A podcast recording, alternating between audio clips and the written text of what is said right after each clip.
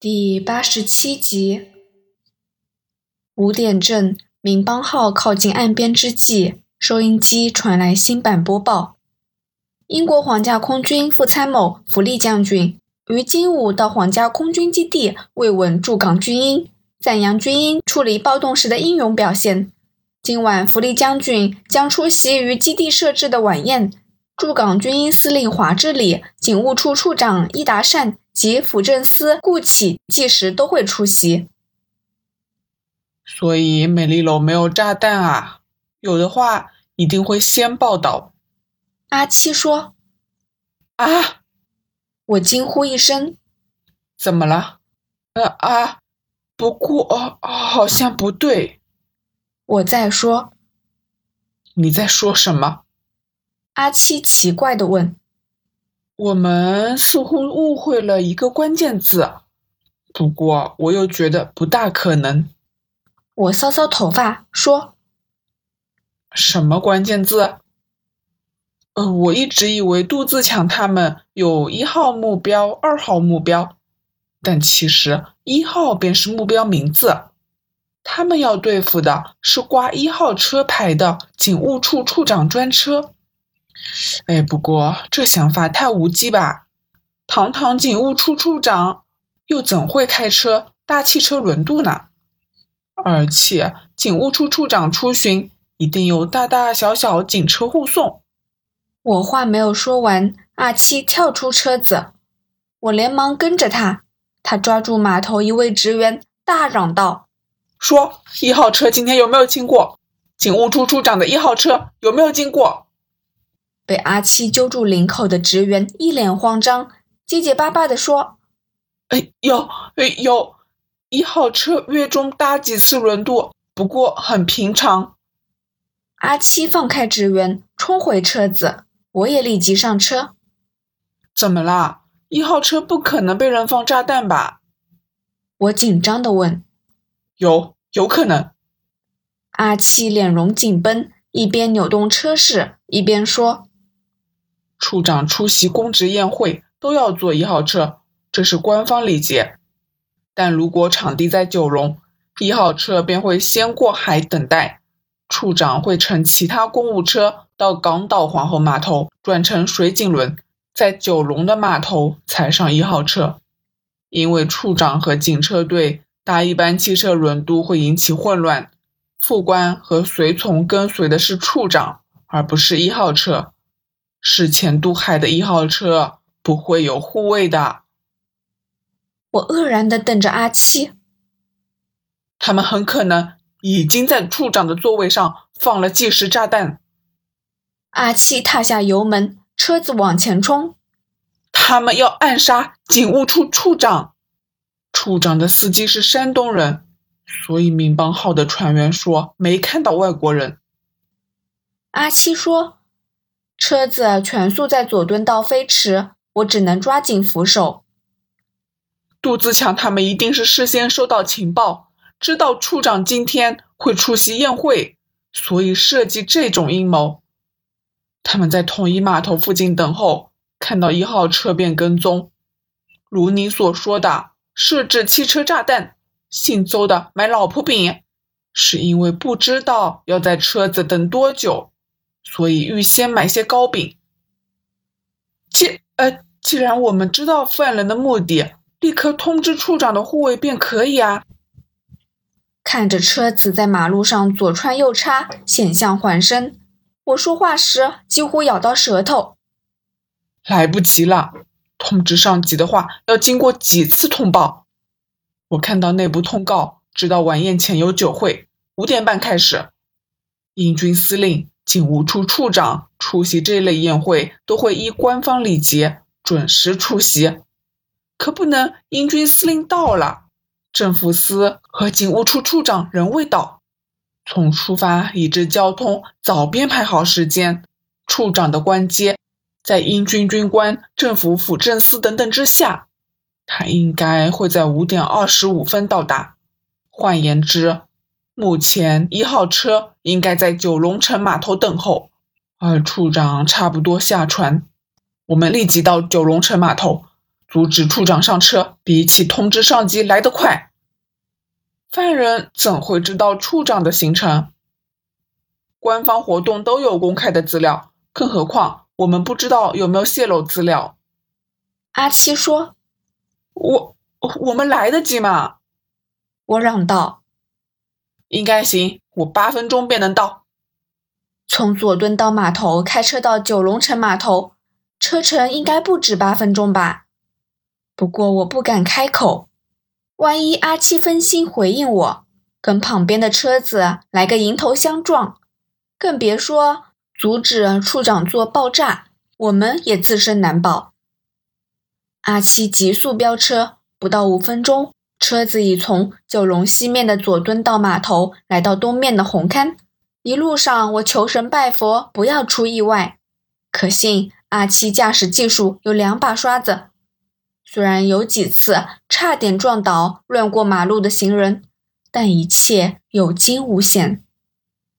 不过，当车子驶到船屋街附近，我们的运气似乎用光了。在我们前方的马路上，有一群人聚集，他们约有二三十人，人数虽然不多。但仍霸占了大部分马路，人群中有几个人手持标语，意态激昂，似是在向众人演说。阿七无奈地减速。当驶进人群时，我清楚看到他们手上的标语是：“抗议非法捣乱民居，追究血腥屠杀责任，爱国无罪，抗暴有理，我们必胜，港英必败。”等等。糟糕！是非法集会。阿七边说边停车。上个月，香港远警突袭位于红磡的九龙船坞劳工联合会和劳工子弟学校，爆发港战。新闻报道说，有工会暴徒中枪被杀。如此说来，面前这些人应该是面向市民争取支持、抗议港英政府的左派分子。阿七没有想好。反而转头向后望，似乎是想把车子掉头。不过刚好有两辆车子驶至，车子掉头的空间有限。为什么不想号啊？我边说边伸手按阿七面前的喇叭。呃，不，阿七来不及按住我的手，车子发出很响亮的啵声。然而不到数秒，我便明白为什么阿七要阻止我。人群因为响声纷纷注视我们，他们跟我们相距不远，不过是两三个车身的距离。开始时，他们只是以不快的表情瞪视我们，但他们交头接耳，目光之中似乎泛起一股莫名的杀意。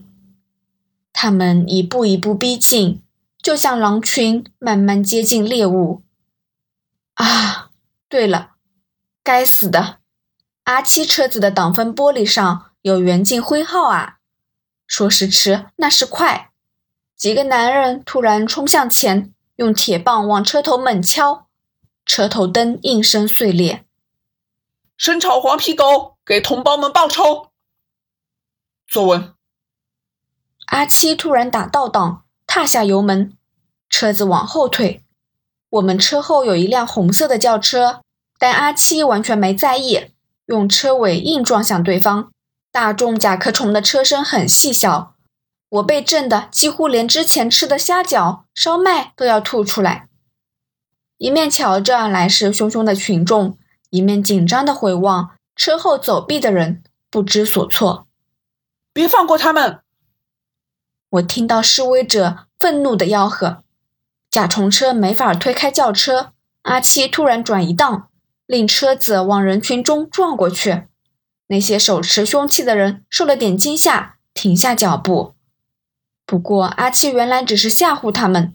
当人群稍稍远离，他便再打倒档往后逃跑。有一个男人还没走远，他追到车子旁边，砰的一声，用铁棒打破我身边的窗子。我连忙掩脸，防止被碎玻璃割伤。眼看那男人要敲出第二击，阿七扭动方向盘，用车身撞向那男人，及时阻止对方。后方的红色轿车司机大概明白发生了什么事，也一同后退。于是，我们的车子终于能快速的退离人群。当我以为已经脱险时，我没想到惊悚的一幕随即发生。有一个男人拿着一个玻璃瓶往我们笔直冲过来，那个瓶子的瓶口正冒着火光。啊，是汽油弹！我话音刚落，那个瓶子已击中车头。挡风玻璃前方变成一片烈焰，火舌从我身旁破碎的窗子窜进，但我没有感到炙热，因为我已经慌张到完全失去感觉。别慌，阿七喊道。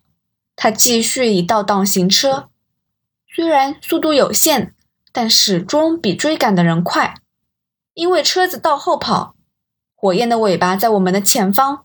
暂时未波及车厢之内，车子后退了接近个街口，火势持续，我不禁害怕起来，料想我们会葬身火海。阿七说过，他的车子有时会抛锚，如果这时候发生故障，我便小命不保了。下车！阿七突然停车，我没多想，便如他所说，打开车门逃出车厢。我们离开燃烧中的大众甲虫，往车后的方向跑。这边，这边！阿七喊住我。我一味向后逃，却不知道阿七站在路边。他面前有一个呆立在电自行车旁，正在弄安全帽的男人。远景，现在要征用你的车子。他对那个男人说。那男人还没来得及反应，阿七已跨上电自行车。示意我上车，逃命要紧，我立刻跳上后座。阿七发动引擎，留下那个茫然无助的车主。那个车主应该不会被暴徒对付吧？他又不是黄皮狗。不过其实我也不是，却差点吃了一棒啊！我们去找增援嘛！风在我耳边呼呼的吹，我大声的说。双手紧抓住阿七，生怕一转弯我便摔倒在路上。码头阻截处长上车要紧，而且那儿有很多同僚可以支援我们。阿七大嚷。